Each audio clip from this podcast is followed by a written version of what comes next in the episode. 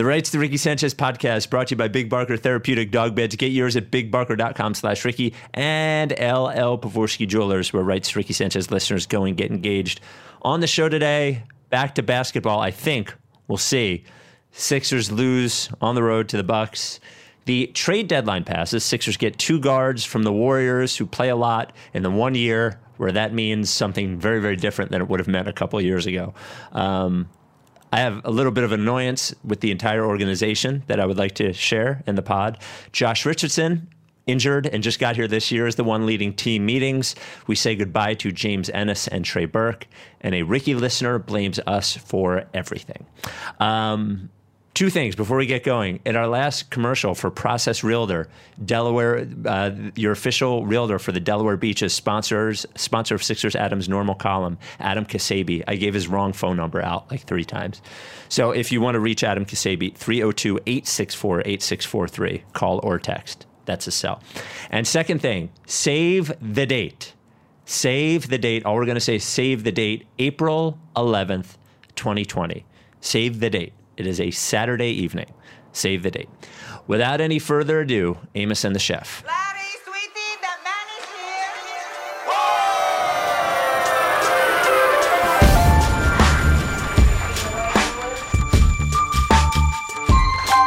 Say the name. I say the name. I say the name. We were right, y'all.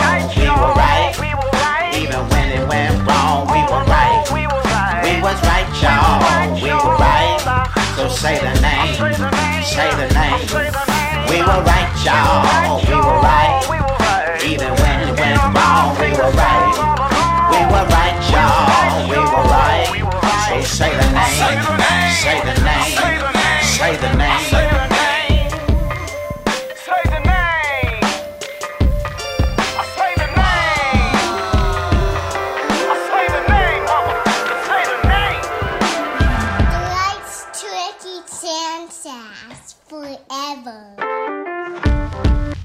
Welcome to the Rights Ricky Sanchez podcast. I'm Spike Eskin, along with a guy who is a little unsure whether we should not talk basketball at all last pod, and now I would guess is probably pretty sure that we should do it again. That is Mike Levin. Oh man, that was much much better. This that's not outside my window. That's just the uh, sound my brain is making. Just how I walk on this earth all the time now.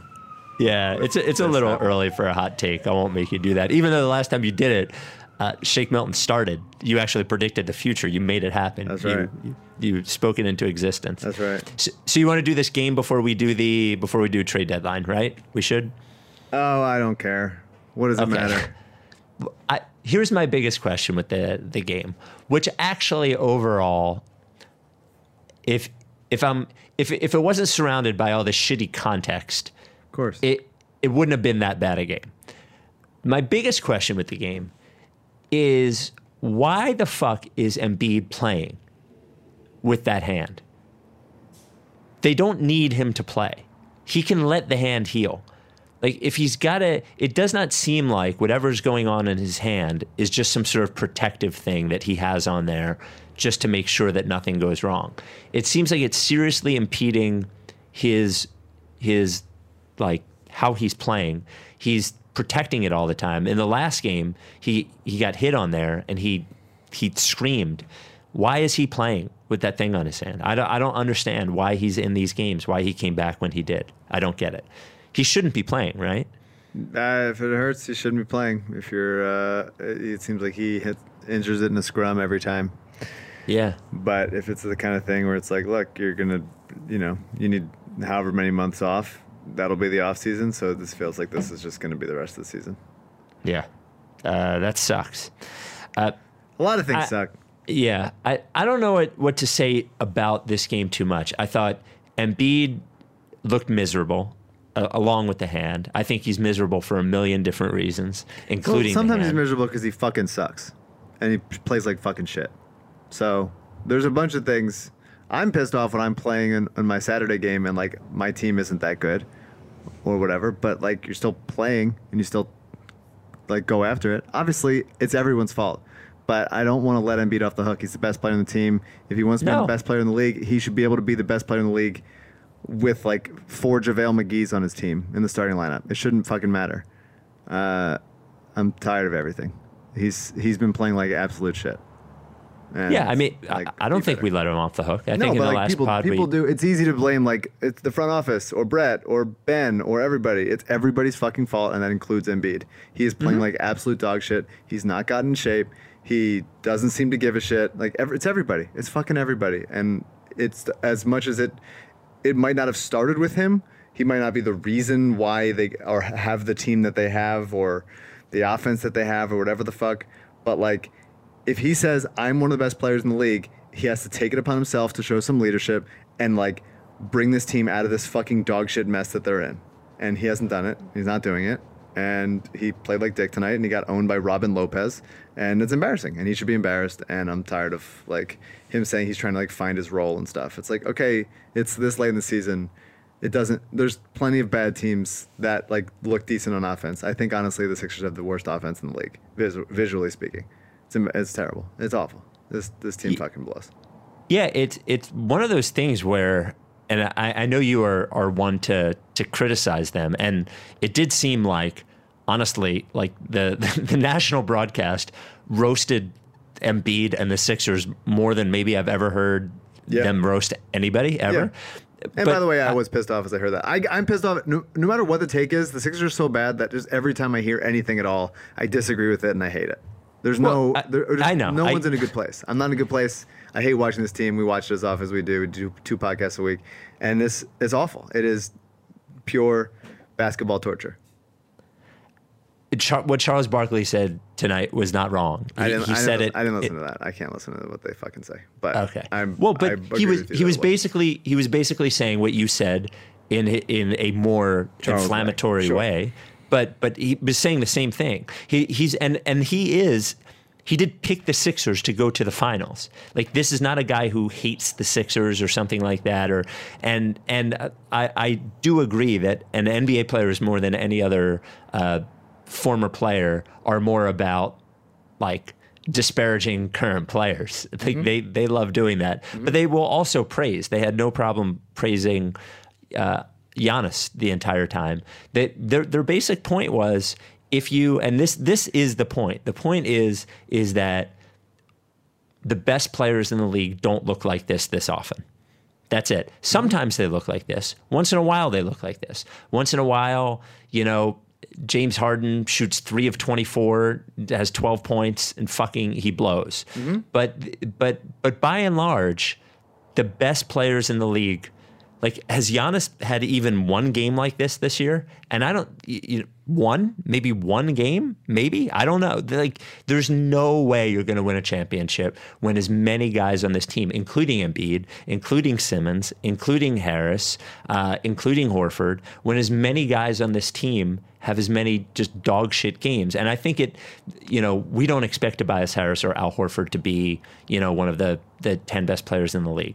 But the two best players on this team have too many games where they're either and Embiid's the Embiid and Simmons bad games are very different. Embiid's are like miserable and Ben's are the ones where you're like you forget that he's playing. Yeah. You don't even see him.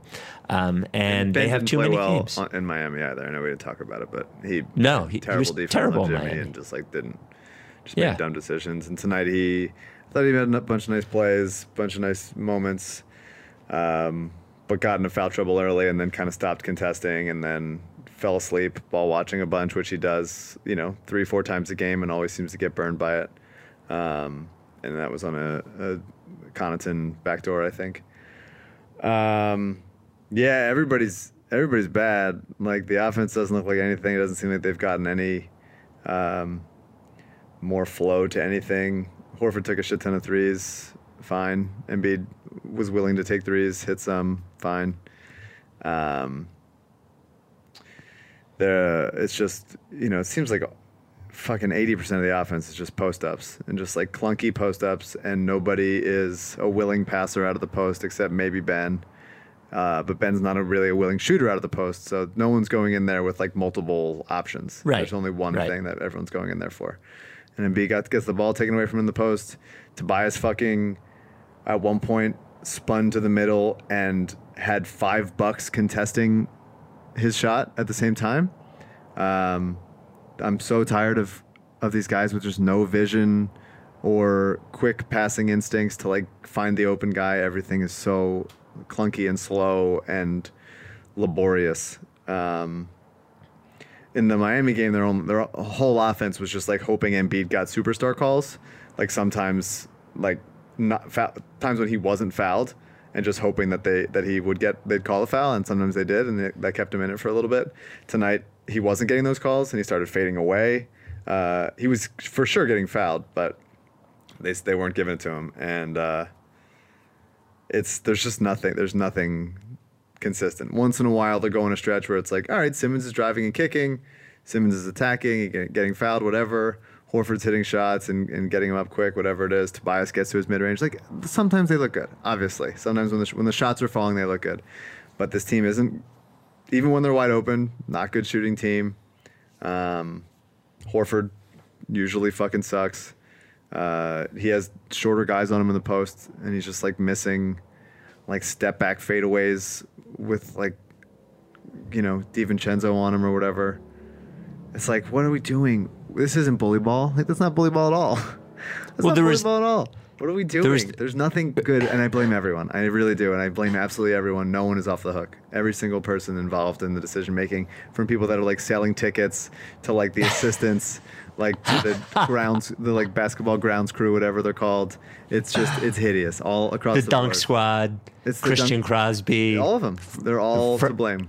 F- fucking Franklin. They're nine and nineteen on the road. I mean, at a certain Yeah. point, like I just don't want them to show up for games. I'd rather them forfeit. I'd rather them not be there, and I can have like a lovely night, watch a movie, or go for a walk. Like I, I know- it's it's a terrible, terrible experience. And th- I honestly, my the biggest take I have is that Brett should quit. Not because like he's the the problem, but I think like Brett should just be like, I'm tired of being here. I'm tired of dealing with these people.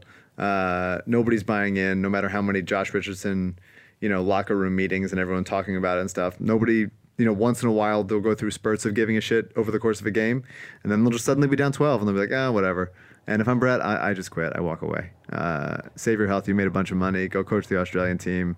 Have a nice life there. Maybe like you know, devote your life to charity and, and environmentalism down there. That's that sounds like a nice venture. Being with the Sixers right now is not a good use of, of his time, and uh, I hope he saves himself. The the Sixers amazingly shoot 42% from three tonight. Yeah. Uh, but 37% overall. Yeah. Uh, Horford and Embiid combine for 8 of 22 from three, which is actually fine. It's 36%. But you have to ask yourself, like, what is going on with a team where Al Horford and Joel Embiid are the ones that are in the positions to take those shots? Yeah. You know? They they have Um, no offensive. They, they talk about no offensive identity, right? And Yeah. and Reggie was talking about on the broadcast because I'm in LA, so all I have is the national broadcast. No, I, I, I don't even think there was. A, I don't. Was there even a local broadcast? I watched the national broadcast don't tonight. I don't even know if there was a local one. Um, and he said, "Well, they have no ide- offensive identity. Are we playing fast with Ben or slow with Joe? Like that's not what no identity means. It's not just like how fast you bring the ball up court. It's the fact that they have no like simple way to get like offense. There's no Yeah. like sets that like oh that looks good and they can always go to that when they need and get like good looks out of it.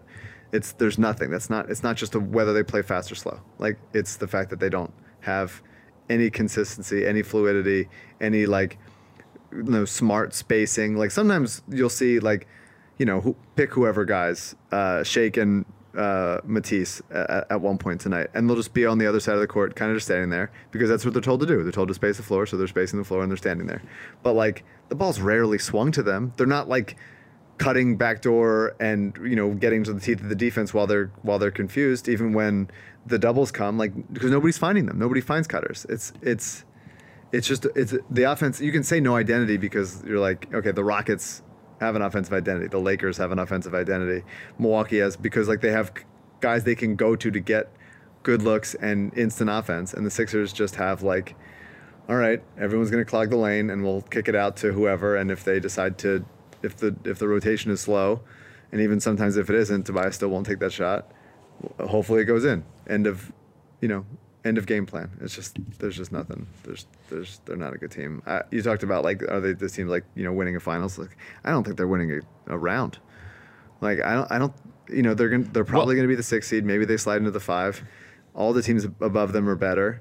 Uh, Well, if, if, they- if they're the sixth seed, by the way, it means they play Miami in the first round without home court advantage. Basically, like that's that's in my guess the most likely scenario. You're in fucking trouble. They they would have to. And, and by the way, new odds came out after the trade deadline, and they dropped to at one point they were plus seven hundred to win uh, the finals, which is. Um, like less than is like 15 to- is like I'm sorry, plus 700 plus 1000 is 10 to 1. Yeah. Plus 700 is like 7 to 1 or something 1. like that. Yeah. 7 to 1. Uh, they're now 30 to 1 to win the finals. So Feels they, they would have to they, they would have to win four straight playoff rounds without home court advantage. It's impossible. There's just no way. There's no way. yeah, There's no if they had home court advantage, I wouldn't feel like. well, I'd feel better. Sure, sure. Yeah. But the problem isn't like, you know, say Embiid and Simmons both got hurt and were out for like three months. Right, right, right, right, right. And Yes. they happen to fall to the sixth seed because they're just like, ah, crap, we were injured, but like we hung in there. They come back in mid March, get a little like rust out of their system, and now we're going to the playoffs as like a dangerous six seed. Uh, they still don't look good. It's not, that's not the problem, you know. No, yeah, yeah. It, it is a, a a symptom problem. Uh, you know, vicious circle. The, and I'll, I'll tell you, the rest of the league is fucking laughing at them right now. Sure. Like, I mean, the Sixers, like, they branded themselves as this like imposing piece of shit team, like fuck you, bully ball. Embiid's obviously gets under people's skin, whatever. Um, the Raptors were, you know, scared of them after the fact, or didn't think they'd get by him, or whatever it was last year that people talked about on Zach Lowe's podcast. And uh, and the Sixers came in cocky and like they wanted to be the villains, and instead they're just like a bunch of fucking you know whiny shitheads who don't try that hard and and can't hit open shots, and, And- aren't and good at the things that they even said they'd be good at. they're laughing them at, on, on every level, from the players to the front office to like this entire.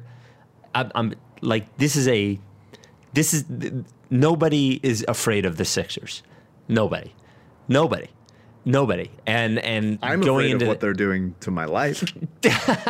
I'm telling you, more podcasts where we just talk about uh, A24 movies. That's the way. So, and look, I there it the uh, the worst thing about and you said it at the top about that it's everybody's fault. The worst thing about blaming anything is that the assumption is that you're not blaming something else, right? So if you say, uh, "Well, it's Embiid," then you're you're letting Simmons off the hook. Yada yada yada yada. So you're right with all of it. Um, they they the players need to own it. Most more specifically, the the two best players on the team need to own it. Um, I think I think out of out of all the things, I think Simmons is probably the least to blame, and I'm not saying that just because I worked with him. I think Well- I think obviously the jumper, obviously the jumper, but you- that's it's enormous. It is enormous, It's enormous for sure, for sure, Yeah. for sure. But if you say, especially lately, the the foul shooting's been a lot better. Not tonight, but especially the last like you know three weeks or a month or whatever, it's been a lot better. Um, still not shooting, whatever. But like if you if you came into the season assuming Simmons still not going to shoot threes, which was the safe bet. Um, No, no, no, no, no, no, no, no. I, I, I don't, I don't think that's the safe bet. I, I, I actually disagree with that there, and I, I, I think it. We are so, we're so fucked up from following this team for seven years and all the weird shit that's been going on that we just, we, we very simply go, ah, well, he's just, he's not shooting. No, I'm not. I, I'm not excusing it. I swear to God, It's I'm not crazy. it. It's absolutely crazy. It's insane. And he, it's he put out six videos know. this offseason with him shooting. 100%. Yeah. And Yeah. the two threes he did take, like the non-heave threes, he's made the They look threes. normal. He's made the Yeah. three threes if you count the the China, China uh, who is it? The Yeah. Guangdong. The Chinese three. Yeah. Uh, that's so he's three for three on actual threes. Uh, but he still won't do it. Fine. But if you if, if you can attempt to take that part out of it, if you can say like, given this is who it is, whatever. Uh, he's been, for the most part, an, an all an all NBA defender, and more aggressive, and certainly not perfect. But I think in terms of you know between him and Embiid, or him and Brett, or Horford or the front office. I Simmons is lower on my list of blame than most other people. I, I got to tell you, I don't blame. I, I think if you put Horford in a spot where he's supposed to be Horford, he would just be Horford. But he doesn't want to fucking be a center. So No. Yeah, but he but claims to want to be a power forward. Right, but but a power forward on it like this is where the Simmons thing comes in to play. Like when he was a power forward on the Celtics, there was still only one guy on the there was actually zero guys on the court that weren't shooting threes. Zero. And and now he's like the the not only and and by the way, it's not like Aron Baynes was some sort of post up center. Yep. You know, he was just there. For sure. So now he's he's playing with Ben who doesn't shoot and Embiid who's a post up center. I don't think Al Horford wants to shoot 12 threes a game. I, I just I don't think he and I see the way he shoots him. We've mentioned this before. Like he he it was actually a nice play. I don't think he hit the three though. He had that fake pass to the corner and hit the three. He's taken a couple of step backs. It's just not who he is. Yeah, of course. Um, but the I- thing that bums I- me out about Horford is, is honestly mostly defense. It really is mostly Right. defense, and and he, I've, the amount of times he's just getting blown by by guys he used to be able to stay with, uh, or get a hand up or contest or whatever. I thought he did a pretty decent job on Giannis for the most part, um, but like he cannot stay in front of guards anymore, or you know he could at least get by, and now he just can't at all, and uh, tough to look at, you know, all those years left. I think hopefully, I think the, the deal, you know, people talk about moving Horford to the bench and just doing like, all right, he's Embiid's backup. Maybe they play a couple minutes together. But that's really what it is now. Honestly, that's right. what it is now. Yeah. Yeah. Um, and when Josh gets back, maybe maybe it's easier to to lift that band aid and say like, okay, it's those guys plus who's ever hot, whether it's Burks or, um, uh, you know, Robinson or whoever. They, they they put the starters in minus Horford plus one of those guys that can open the court up a little bit. But it's Well, yeah, still and- like and- it- it's still just effort and you know it seems like they just quit man it just seems like this team just like quits on each other so easily and i don't know i don't know if, you know i never i the the like come whatever it's like uh locker room issues or Embiid and Simmons or whatever it is like that might be bullshit i don't know but you just watch i don't i t- truthfully don't give a shit there's plenty of guys in the nba that have played together that don't you know get along outside outside the court whatever but like you're just watching them on the court and so often it's just like not boxing out. This team got beat in the Toronto series. Obviously, the Kawhi shot went in, but this team got beat in the Toronto series because they just stopped boxing out, or Milwaukee or Toronto took advantage of the fact that they don't box out and just try to like stand there and out jump people. Um, and they just let up a ton and let up a ton of offensive rebounds in that series, and that's how they they, they won a couple of those back end of the series games. Um, and they still don't do it. How many times do you see guys just like sneak in and get rebounds? How many times you saw even in the Brett in the huddle? Brett's like, "Hey, long rebounds, Long on rebounds, threes, long yeah. rebounds," and they just give those up all the time, and it's backbreaking, and they make dumb mistakes. Like, like this is a game. You look at the stats of this game. They didn't turn the ball over that much, right? Eleven turnovers, fine, eleven turnovers. They gave up nine offensive rebounds on Milwaukee had 47% shooting, nine offensive rebounds. Not great. Fine. They forced 14 turnovers by Miami. Okay. Good. They can't do anything on offense. Can't get easy buckets ever. Ever, ever, ever. Not getting easy buckets in transition, not getting easy buckets in a simple pick and roll as like really easy stuff continues to ha- happen to us on defense. Like I don't know what the right thing to do is, but anytime Embiid or Horford, anyone really, is in a pick and roll, and it's and it's a high pick and roll, and Embiid's backpedaling, and it's a good shooter, in this case Khris Middleton, just like calmly stepping into a very easy 13 footer, and then Embiid gets pissed about something. I don't I don't know what the play is, what the what the what's going wrong there. It seems like for as long for the past couple years watching the Sixers, they're like, all right, we'll give you those shots off the dribble. But when there's no resistance whatsoever, obviously Matisse has a couple nice plays from time to time, fighting around screens and, and getting blocks. He had a nice one on on Connaughton that, that caused a jump ball. Um, but for the most part, it's Korkmaz or Shake or Ben or Tobias, Tobias whose defense has sucked lately and uh, absolutely regressed. Um, and it's just like they get caught on a screen or they die on it or they're fighting around it and they're not like selling an offensive foul or whatever. And then it's a wide open jumper and those are just like the amount of times that those happen just get to you, and you, see the air getting let out of them, just like over and over again, of just like the Sixers fight for a really tough shot, and like, oh wow, Tobias makes a a nice floater like going left over two guys, like oh man, that took so much out of us, and then simple pick and roll with like mediocre players walks into an open look, and it's just like okay. Now your turn. It's like, oh, we have to fucking climb up this goddamn hill again. Every time the Sixers make a shot, it feels to me like the last shot they'll ever make. Like I never, I'm, I'm convinced that that it's a miracle every time they hit a shot. Hold it right there and listen to this message from us about one of our sponsors, Big Barker Therapeutic Dog Beds. So I'm sitting on the couch at night and uh, watching TV, and maybe it's 9:30 or 10 o'clock when there's not a game on, and I'll say to Rebel, "Do you want to go to bed?" And he jumps off the couch, runs upstairs, and jumps up into his bed. He loves his bed because it's a Big Barker. That really happens. I don't know why he loves his bed so much. I believe it's because it's a Big Barker. I think that's why he likes going to bed. He knows he will rest easy knowing that his joints are in good shape because he's sleeping on a bed engineered by experts to make sure his joints are supported properly. It's the truth. BigBarker.com slash Ricky, BigBarker.com slash Ricky. I actually have the old Big Barker Ricky bed with the embroidered logo without the processed pup patch. But if you go to BigBarker.com slash Ricky, you will get the, um, what you do is you get the bed and it doesn't have the patch on it. So you can put the patch on whether you want to or not. I know there were some debates in homes whether they wanted a, uh, a dog bed with the logo on it, you know, if it's in the living room or something. So you can choose whether the logo goes on it. It has the awesome process pup patch. Um, Big Barker designed, uh, the owner, Eric, had a, a big dog and Hank, and Hank, like every bed they got, Hank was basically like sleeping on the floor because they're not real beds. So Eric starts his company, Big Barker. They make real beds with thick memory foam that dogs are supported on. Dogs 50 pounds or over, uh, up to 80% of them develop arthritis as they age, but there's a big Barker for every size dog. There's the Barker Junior, even for tar- for tiny dogs. I think Rebel sleeps on a large. He's 42 pounds or something like that. It is a real bed. It is a good bed. It's high quality. 10 years is the warranty.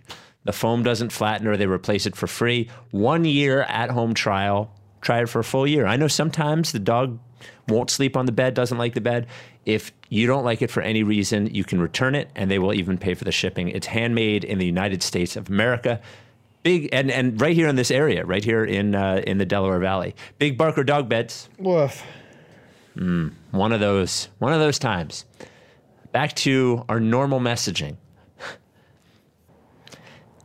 So I'm going to talk about two big things, just big picture things. First thing is and you say this a lot, but I I want I want to like move it 15 degrees. You talk about them not being friends off court. I don't care if they're friends off court. That, but that I, I don't think that's the point. and I, I actually don't think it in it's the the locker. They talk about in the locker room of like these guys don't, you know, whatever bullshit they don't like each other or whatever it is. They're not. Well, but but but that it's not about off court. It's it's not about being buddies. It's about their relationship on court. Like that's what it's about. But I'm not just talking about those two. And and they don't I've been saying this for years. For years I've been saying they need to have they need to be complementary in one way or the other. They either have to be close off court and want to make it work or they have to complement each other on court and they they don't and it's going to dr- like I, I am not one that thinks you need to trade one or the other. Like clearly the same sort of player complements both of them, honestly. Like if you were going to build a team around Embiid or build a team around Simmons, is really the same kind of player, and there's none of them in the starting lineup. That's that's one of the problems here, one an enormous problem. But but the the a bigger thing, whether they like each other or not, is is there is no it, it really shows something that Josh Richardson is the one talking to everybody in the locker room. He just got here. He's not even playing. And he's the one telling Embiid and Simmons that they need to lead them. I think that's just personality stuff. But leaders don't need to be told. Like the, the leader on every NBA team, or almost every NBA team that wins, is the best player. It just is. It, it, in every scenario, almost, oh, just about every scenario, the leader is the best player or one of the best players. This team does not have two. Uh, Joel Embiid is not a leader in there. They're not led by him. Like you have to. The other players on the team have to feel a responsibility that if they if they do not perform, they are either uh, a letting down the person who's a leader who expects more from them, or b like the Michael Jordan version of it of like you don't want him cursing you out in practice or staring at you or whatever the fuck it is. There's no there's just no connective tissue on this team and there's no leader. And there's no like I, that's why they give up. That's why they give up. They just they they don't feel like they owe it to one another. They feel like everybody else owes it to them. And that is everybody on the team. It's like al horford is not good enough to be like in the wrong spot all the time and like wondering where his place is. His place is wherever the fuck he gets told to be. Like that's where he should be. Um, Joel Embiid is too good, to your point, to be wondering what his place is in the offense. Dude, shoot six fucking threes and then post up the other time and run some pick and It's not rocket science, but everyone wants everyone else to cater to them instead of like the, there's no one that is following anybody else on this team and that is the if there is a, a problem with brett if there's a problem with brett and it is like he's sort of the same type of guy in that way that uh, Pederson is is that they are not you know like yellers. The, the interesting thing about andy reid ike always tells me this about andy reid is that andy reid's super nice guy super friendly. You are fucking scared to death of doing the wrong thing in practice um, or showing up late or or one of those things because he would drill you. Like he would absolutely obliterate you. That's the way he was privately but they all respect him and they all love him. But there's there's just no one feels any no one feels like they owe anybody anything on this team. And and like they quit too easily. And that is on them. That is on all of the players and is specifically on Embiid number 1 and Simmons number 2 that's like Embiid a far number 1 absolutely. Uh, and Simmons but Simmons right there too those are the two best players and they're the ones that um, that have to command that and they That's don't fair. command that I, I will push back in some sense and say like they haven't. The Embiid Simmons pairing hasn't looked bad for three years, right? Like they've it hasn't been always perfect, but like with in the right line of construction and with the right you know attitude or mindset or whatever the fuck, they seem to like have a good thing going on. Uh, Horford is partly uh, the issue there, or maybe it's the personalities now. Back when it was Covington and Dario and whatever, it was like guys who were willing to do, who fit in their role, and now maybe it's Yep. it's a little bit more like everybody needs their touches and they get to like dribble the ball for 45 seconds and stare at the basket and, and think about what they want to do. Um, it's, it's Well, it was a team more like Milwaukee, by the way. Sure. Not you know where where they're the the stars are clear and everyone else's role around those stars was also clear. You know. yeah. Built in that way. And then the other thing I would say is that and and I know uh, this is not letting any player or any coach off the hook. But the ownership and front office, the ownership number one and the front office number two of this team are disgraceful. And it goes back to the ownership. I don't know how many times I can make the point that they have they have bungled who is in charge from the beginning of when they started this. The beginning. The beginning was Doug Collins, Rod Thorn, Tony DiLeo all thought they were in charge. Yeah. And at, at, at the same exact time, they all thought they were in charge. Then they hired Sam Hinkie, for, who for 19 months was actually in charge. Then they hired, like, don't forget, they hired Jerry Colangelo. And I actually believe they thought, oh, they'll just both be in charge, Jerry Colangelo and Sam Hinkie. This will be fine. They let Jerry Colangelo snooker them into hiring his own son, who got fired um, for uh, talking shit about the best player on Twitter with a burner account. And then here's the like you really have to think about this. They interviewed David Griffin, Gersson Rosas, and they reached out to Daryl Morey of the Houston Rockets to attempt to have them run the basketball operations of the team. But they told all three of them that if they came there, they were going to have to keep Bryan Colangelo's staff in place It is the most fucking crazy thing you could ever imagine. It is it is totally insane. It is an insane thing. So now they have a front office where if I were to ask you who is actually making any decision, we would have no idea. We have no idea. It is definitely not just Elton Brand and his staff of, of you know, underlings and Elton making every. That's not how it works. So what you get is you get nobody actually who actually has to own any of these decisions because may, because when you have like four people who all have a part in the decision, well then one guy gets a win and then another guy gets a win and then another guy gets a win and you get this clusterfuck that they have right now and it all goes back to the owners. It all goes back to the owners who either don't care enough or uh, don't spend enough time to make a decision to have a normal power structure of a team. And it's been fucked up the entire time. It's been fucked up the entire time. And this is a disgrace. This entire thing is a disgrace. How this has been handled is a disgrace. The way the team has been built is a disgrace. And I, like, history will look upon the, the, the Elton Brand scenario. Elton Brand, who had never held a front office job in the NBA, never became the general manager of a team ready to take the next step to win a championship, only because he accepted that they would not fire the former general manager's staff. It's crazy. Uh, It's we deserve better. The fans deserve better. The the Brett Brown deserves better. I don't I don't know how much he's involved in that whole fucking thing. Uh, maybe he doesn't deserve better. Maybe he's like the rest of them.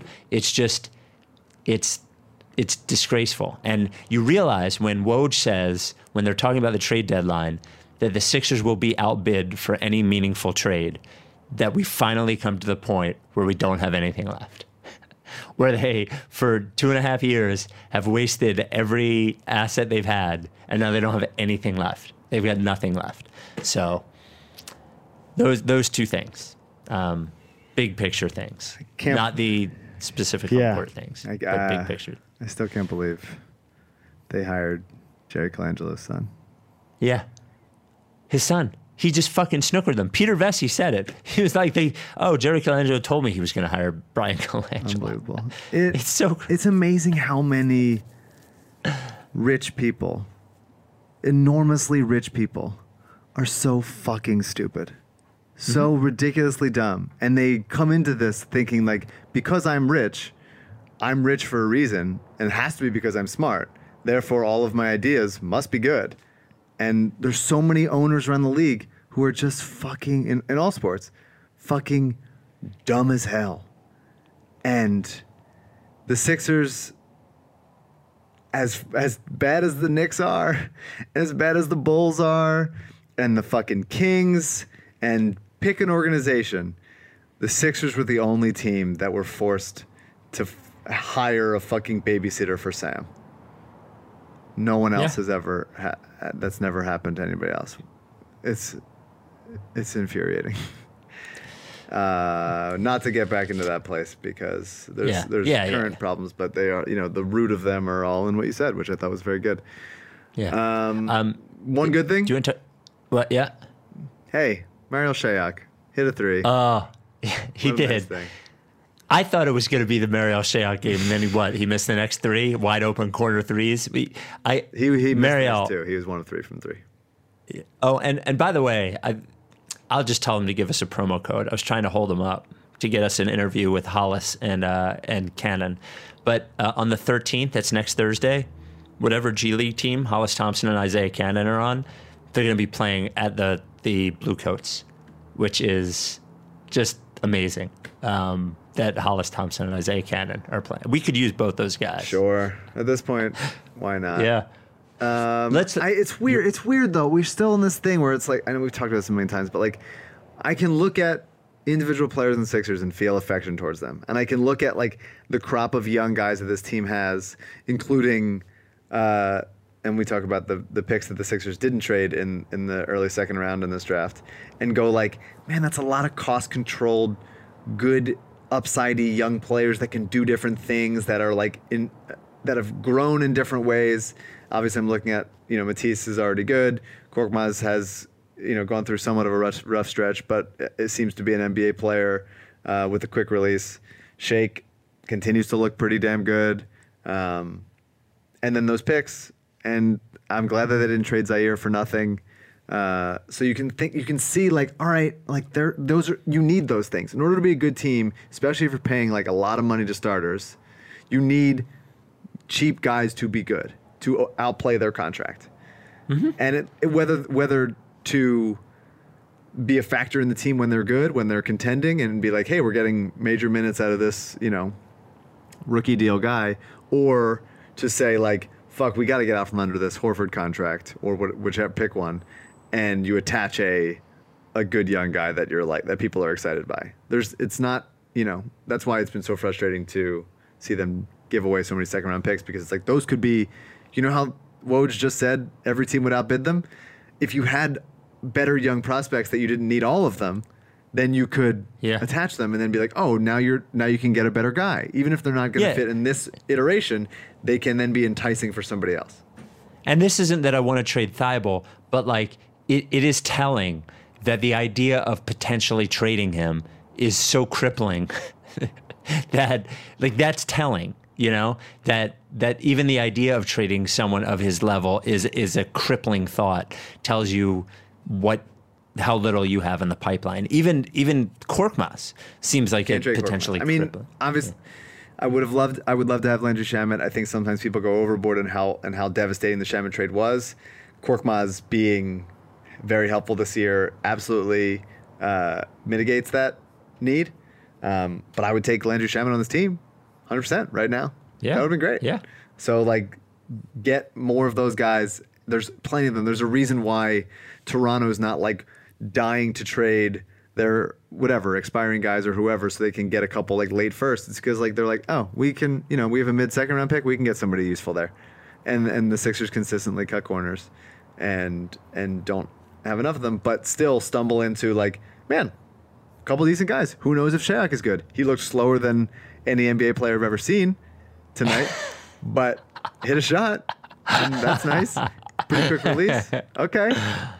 I don't know. I keep that's I'm I'm consistently conflicted on this team because I you know the idea of trading a handful of guys that we just talked about upsets me. And I'm glad they kept them, but then I'm watching the game and I'm like, just give away everyone. Just like leave them on the side of the road and just like only take, you know, I was gonna say the medical staff, but don't take the medical staff. Take anyone. Take uh, you know a clean plane. Just a nice whoever cleans the planes. They seem to be doing a good job, and bring them to the next road game and, and see if they have any any penetrating ability. Let's talk about the trade deadline. Can we? Can we talk about the trade? Embiid was six of twenty six from the field. yeah. He was three of sixteen on two, two. point shots. Yeah. I, obviously, if he's not feeling, if his hands not 100, percent he shouldn't play.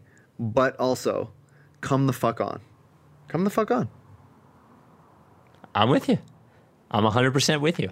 I but I do think the the shooting is he can be miserable, but the shooting has to be there just has to be something going on with the hand. The the the the, the lack Foul of shooting is pretty energy. clear. What's that? Like the way he looks from the line is pretty clear that it's not. Yeah, yeah, yeah. All right, trade deadline. So uh, the Sixers, I saw a man. There's no way I'm going to be able to get the words right, but so what's the meme where the guy's walking with his girlfriend but looking at another girl? Uh, I don't know what it's called, but I know what you're talking about. You, you know, what I'm- okay. So the basically, it made me laugh. the The guy was Sixers Twitter.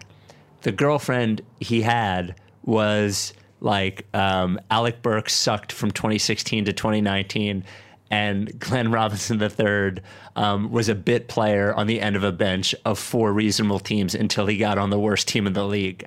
And then the girl he's looking at was two solid NBA players who can be, give us points off the bench and solidify the rotation. and I was just, I was laughing. Like, I don't know, man. I, they're fine. They're not playoff players. Glenn Robinson, I actually think could. I don't think Alec Burks is a playoff player. Um, I don't think either of them are. Glenn Robinson at least can play some defense and um, I think they're both going to pe- be helpful. I think absolutely they're both going to be helpful. Who knows? Who knows? Playoff time, we'll have to see it. Yeah. But I think this was a. They know, can both shoot. They- Alec Burks can get his own shot. Alec Burks can get his Uh, own shot. He can get to the rim. He gets fouled. Like that's very helpful, um, and not get absolutely like sought out on defense and uh, you know carved up. Um, Glenn Robinson is a fine defender. I think he'll be fine. He, you know, he Golden State had very few playable wing wing defender types, so Robinson had to cover the best player a lot. Um, but I think as the you know, better than Mike Scott on defense. So let's see some of that.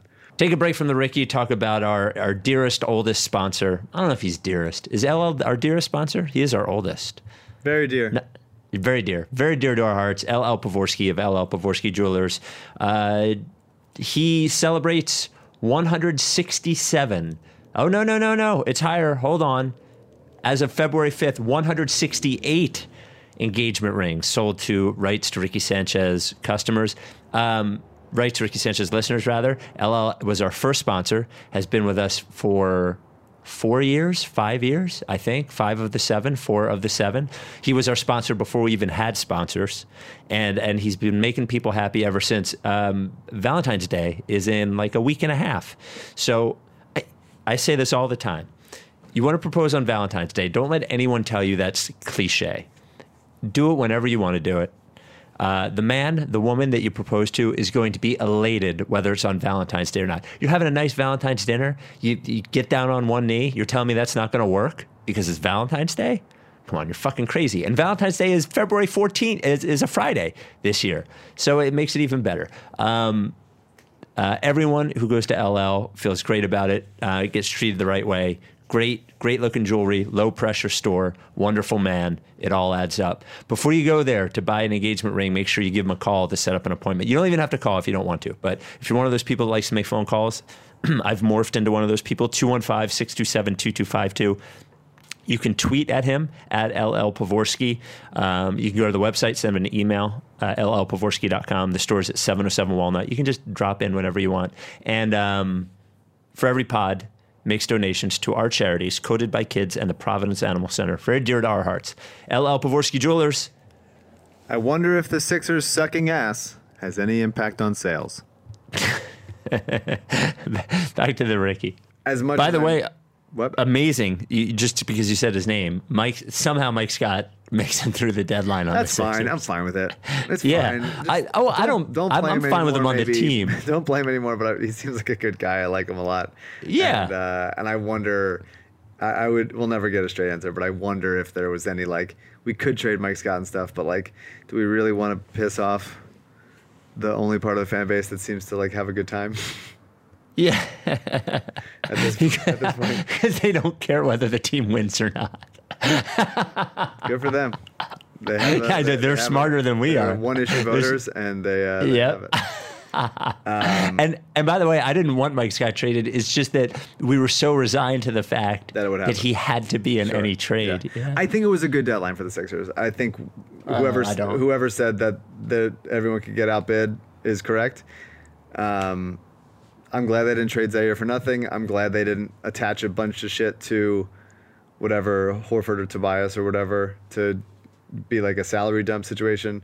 I think for better or for worse, the Sixers have this is the team that they have to take going into the playoffs, um, and they have to figure it out. I don't have faith that they will, but um, they have to. This is this is who they have. So, uh, so many times over the past couple years, they've made quick decisions to try to like get the best talent and and and hope it comes together really fast.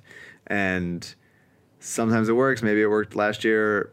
Obviously, what happened happened in the playoffs. But like, I, if you're gonna make a trade of this magnitude, I think it's an off-season trade. I don't love making. Yeah, I agree. I don't love making big, you know, tectonic plate shifting trades at the deadline when some people are contending and some people aren't and, and some people want to make you know you're never getting the best picture of a thing obviously you listen to trades whatever it is but if you're it seems like much much safer to take a breath and in june july august whatever look at the landscape and and make the move you have to make but uh trading three late seconds that they were going to sell anyway um, for two rotation players, I think is absolutely good. Fresh blood, anything new is good. Those guys will hopefully, you know, coming from a shitty team, hopefully they have juice to come in and, and give them a little life. Uh, I think ultimately it's good. I like I like both players' skill sets enough. Um, I th- I think it was a the, the best kind of trade deadline they could have. Um, do I feel like super great about the team? Absolutely not. But I think in terms of like the yester- between yesterday and today or whenever the trade deadline is at this point, I don't know. Uh, I think they've improved, and it was uh, without like you know sacrificing much of anything at all. So in, Yeah, in I- vacuum, I- good.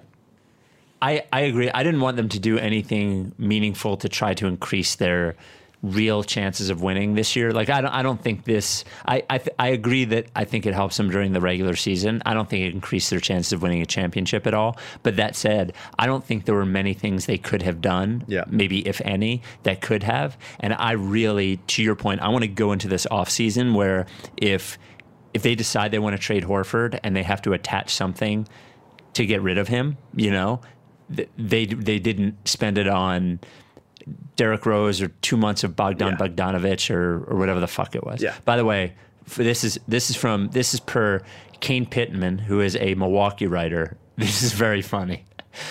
Tobias Harris was asked about his new teammates after the trade deadline. He started by saying he wishes nothing but the best for James, Jonah, and Trey. Jonah Bolden hasn't been released. Oh yet. boy. That's tough. I do. I, I think. I mean, I thought it would be Kyle Quinn, and maybe tra- you, I thought they would be able to get like a fake, uh, heavily protected second rounder for Jonah or something.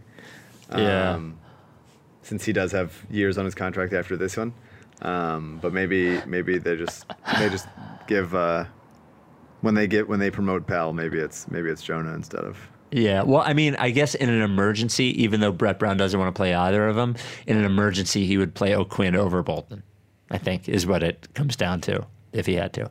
So the Sixers give up the Dallas 2020 second round pick, the Denver 2021 second round pick, and the Toronto 2022 second round pick. which figures they later all, trade. all in the twenties. Yep. Uh, they later trade James Ennis to the Magic for the Lakers 2020 second round pick, basically just clearing a roster spot. James Ennis, who had basically fallen out of favor because Korkmaz and, and Thybulle play. Um, really, I, I guess you can never use. He made a lot of. I don't know. He made a lot of good hustle plays, Uh-huh. and uh, but he also seemed to make a lot of dumb plays. So I don't know. Yeah, he got he got a little too Jonathan Simmonsy towards the end, but Yeah. all quiet tournaments end with so everyone becoming Jonathan Simmons in the end. Yep. Yep. Um, and Uh, he has to go to Orlando, which is where Sixers go to die. Yep. Uh, Sixers released Trey Burke, who is hopefully his he and his father find a place. Actually, have you ever noticed? I, I work uh, or night producer WIP uh, Tucker. Tucker's like, not only does Trey Burke like Trey Burke play like sort of like Iverson, he looks just like Iverson. Have, have you noticed how much Trey Burke looks like Allen Iverson? Sure, a little bit, yeah. like a lot. Um, so Trey Burke gone, which means that at least at this point, Raul Neto has won that silent tournament. Um, And he'll be and then the Heat- he'll be enjoying reaping the rewards of the silent tournament on the bench Yep. for the rest Yep. of the season. Only until he turns into. Jonathan Simmons. Yeah. Until yeah, the Heat trade for 36 year old Andre Iguodala and give him a two year extension. Yeah. and J- Jae Crowder. Now they're better for this trade. Justice Winslow Sol- hasn't and even Solomon Hill too. Yeah. Uh, Justice Winslow hasn't played this year, I don't think, or he's barely played. He's been bit, hurt yeah. the whole time. Yeah. Uh, I I am very thankful as a Sixers fan that they did not get Gallinari Same. because that team would have been fucking Yeah. like they are. That's what they're missing. Yeah. they're missing Gallinari. Um, Do you think that team is boy, that team would have been good. If, if, I don't if think- they had gotten Gallinari, Yeah, yeah. even with Jimmy Butler as their best player. contender. I, I don't think they win, but I think like they could get to the finals. I think they would lose to the the Clippers or the Lakers, but I think they could get to the final. They could beat the Bucks. Let's put it that way. That's a good team, Yeah. you know. If they get Gallo, I was I was worried about that. Yeah. As So, much as I think Iguodala is still pretty good and will help. I think it's a lot of money for him, honestly. Yeah, Um, 15 million? this- it's this crazy. Late, this late in his career. The- Yeah. But Miami, that's the thing. Miami always has because they they're only paying one max guy in Jimmy. Yeah. They have a bunch of guys in that like NBA middle class from like 10 to the tw- 18 12. or whatever. Yeah. And they can then package those guys together and make these trades. The Sixers have uh, have like either, you know, very cheap contract. There's no middle for the Sixers really. That's why Mike Scott kept being the only guy that they would trade. Um, so I wonder if that is the the just a you know whether they have Iguodala uh, whether they're actually going to use him for three years or whatever it is um, remains to be seen. Well, the- I think or the final year- in, in, into salary for another you know guy that's available at the time. I, I don't think all of his salary is guaranteed for the final Yeah, year. I not. think it's, it, It's yeah. not. So then, um, and by the way, if they had traded for Gallinari, that would have made Butler the second best player on the Heat, which would have legitimized my. So then, Gallinari is not better than Jimmy. Houston, Houston trades goes all in on six seven guys and trades Clint Capela basically for Robert Covington. Love it. Very happy for Covington. Very happy who for fi- Covington. Who finally is going to get to? He's going to play some five. Uh, who is going to get open threes? Like he's going to get open threes there. I know. I, I, I'm, I love I'm it. watching him play right now. He just made a nice pass to Danuel House for a dunk. There it is. There you go. There you go. Love Covington. I have. That means my my Timberwolves City Series uh, Covington jersey is now a collector's item. Mm-hmm. So congratulations to Robert Covington. And then the the confusing trade, or not confusing, actually. I I think D'Angelo Russell fucking sucks, but the Warriors trade D'Angelo Russell for Wiggins, and did they get two first round picks or one first round pick? Uh, first and second. A, a, Yeah. a top three protected first in next year's draft, and a second. I would buy, maybe this is just I'm buying into Golden State's history. I would buy Andrew Wiggins becoming, um, what's his name? Harrison Barnes. Uh, Harrison Barnes more than I buy D'Angelo Russell as anything. Maybe. I, I'd Yeah. be interested to see. I hope. I, I would. I was actually pretty excited to see what D'Angelo looked like with those guys, but I'm also excited. It's as in like a just a curious observer, not someone that's like thinks it's going to be great. But I'll also be curious to see what Andrew Wiggins looks like with a fully healthy uh, Warriors team. So I hope they hold on to him and we get to see what it looks like, uh, rather than just like rehabbing his image for a little and then attaching some attaching the pick that they you know probably top five pick that they get in this draft with Wiggins to go get you know somebody big. Mike, I- I, think I'm going to go over 3 on this, but Mike, are you interested in buyout guys? Dion Waiters, Evan Turner, or Isaiah Thomas? Oh my god. uh, no, No. definitely not Isaiah. Isaiah the least. Oh, really? Yeah, But behind Waiters? yeah. Oh my I, God. I, okay. I, this is maybe I'm being. There's some juice to waiters coming home. I could be. Oh I could be persuaded to be like, fuck it. I could be persuaded. That's and, and if that tells you anything, it's how little I think of this team right now and how much I hate watching. it. yeah. Yeah. Uh, can I give you one piece of good news? Yeah. Oklahoma City pick currently conveying to the Sixers. Oh, I, I- I can't. Wow, that is fucking. Is that good news? Great news, and that's the thing that I will care about the rest of the season. They didn't Yeah, trade Gallinari; it's huge. yeah. The Sixers get the Thunder pick, first round pick. If it's outside the top 20 right now, it's 21. And so, When do you think? Uh, when do you think Chris Paul is going to start missing games with knee soreness? never. They're in it. The fan base is enthralled. They're fucking ready to go. They have plenty of picks. They don't need it. They have they have look, they have Denver's pick a couple picks later, and that's perfectly fine. And they have a, a mid second that they own, and they got plenty in years to come. I think the fan base in Oklahoma City is starved for winning, and they should go for it. And I think if there's any other buyout candidates, they should go to Oklahoma City, where it's beautiful this time of year. All right. So I want to read you these three emails. I don't even think you need much of a response, but they came into the Lorenzo Brown mailbag, and they are when our when our listeners are as desperate as us, I I enjoy it. Another So, Covington assist. I'll just keep narrating this. I like it. Writes to Ricky Sanchez at gmail.com is uh, where you send us the email. This one comes from Ryan. Spike and Mike, thanks for the emergency pod Tuesday afternoon. It was extremely therapeutic listening to you guys break down the X's and O's and shed some optimistic light on an increasingly dark and depressing season. Now I have an important question. Given the midseason malaise, how much of this responsibility should the Ricky take due to cursing our team? Consider this. This year's past live pod, which I attended, featured Mike Scott and a surprise appearance by head coach Brett Brown. Obviously, Scott's woes on the court are well documented, and the inevitability of Brown's departure grows with each blowout road loss. We could chalk this up to coincidence, but last year's live pod famously featured Dario Saric, who was instantly traded for our favorite source of endless radiation poisoning, and Elton Brand, who has made questionable decision after questionable decision, though he may have redeemed himself a bit with the uh, Burks and GR3 trades. Note this only applies to the live pods. We all know midseason interviews are a well-known well-known source of growth. See Korkmaz Furkan. Nevertheless, given the collapse of each person that has been on a live Ricky recently, how guilty are we f- for this season? Given this trend, wouldn't it be irresponsible for Joel Embiid ever to appear on a live pod? Would love to hear your thoughts. Uh, yeah, I'll take the hit. Yeah. What does it? Has Joel been on a live pod? We just didn't know about it. Is that what happened? That must be is, it. Is that That must yeah. be it. So, uh, new one. This one comes from Kyler. Spike and Mike, I'm a listener of the pod from Cincinnati. After the last episode, it's become clear to me how much happier I am when I don't have to think about the Sixers. Mm-hmm. Based on the reception, it seems the reception of that episode, it seems I am not alone. That being said, I'm still a huge fan of the NBA. I propose that, in the best interest of our mental health, that you change the pod to a Grizzlies podcast, since they once also had the rights to Ricky Sanchez. You don't have to change the logo. We can cheer for a team that had little expectations and is even exceeding the ones it had, and we can root for good young players without being so upset at them. The Grizzlies have at least a few more fun years left, and I'm pretty sure we'd all be much happier and healthier cheering for them.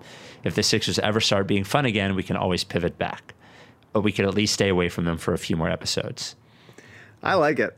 Grizzlies are fun. Yeah. man. They're a fun team.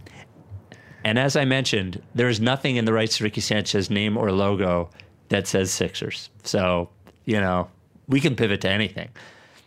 And then finally, this one comes from Michael, one of our regular emailers. Remember how Hinkie never told anyone anything, so much so that it made Woj so pub- publicly angry that he would take shots at the team?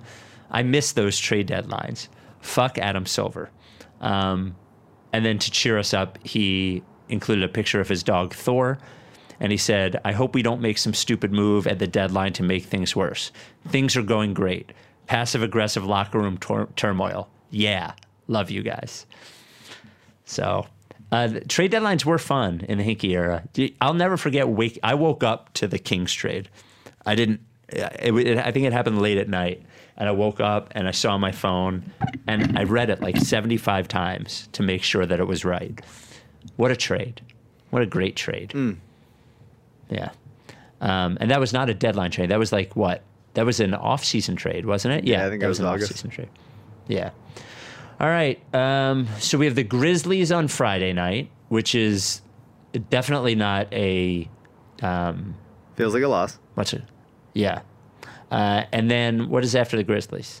If they missed the playoffs, if they lost out the rest of the season, never won a game again, Mm-hmm. would you be happy? I mean, we could start relaxing. I start. I I, mean, wouldn't- started relaxing tonight. Tonight. Oh, really? Tonight and in yeah, in the Miami game, I I stopped being mad and was. I mean, you saw an email I sent you, like fully. Yeah. Like Yeah. like beyond depressed. email. Like I I crossed. I there was some threshold that I crossed that um, I might never return from. Honestly, I might. I'm fundamentally changed by it. I'll tell you that email when you get like that, it's actually really charming to me. I know. I, I hate it, and I've always been that way. And and then my dad starts laughing at me ever since I was like you know a kid and just started going nuts. And he starts laughing, and that makes me more mad. It's it's always what it is. Yeah. Well, it's charming because you still you you do care a lot. Like they're they're losing really does fuck you up. I know. Like I don't. you I'm know proud of it. Mike and I were talking about a Ricky thing in which he had to be in town, and like his response was, "Fuck them! I'm not, I'm not moving my schedule for that." it's so great. I'm sorry, I don't mean to make you mad No, I get it. laughing. It's was great. No, it's I I do find it charming. Okay, um, so so I don't even know when the next fucking pod is. Is it Saturday? It's got to be Saturday, right? They don't play Saturday. They play. Who's to say? They just play fr- Friday. in, in some ways, I've weekend. never stopped doing a podcast. the recording stops, but I, I don't stop. Yeah, no, it's Sunday. It's they have the Bulls on Sunday. Okay. If they beat Um, if they beat Memphis and Chicago, am I? Don't let me feel good. don't, don't let me do it. Well, don't worry. We'll do our like our, our second top five A twenty four movies. Great. If they, yeah. All right. Um, are you done with TTP? Yeah, you know, like face.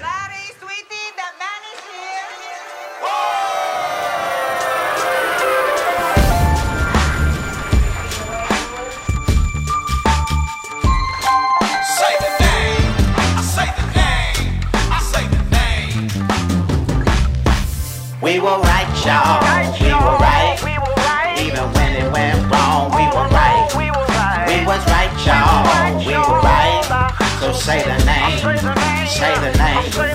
We were right, y'all, we were right. Even when it went wrong, we were right. We were right, y'all, we were right. So say the name, say the name, say the name. Say the name.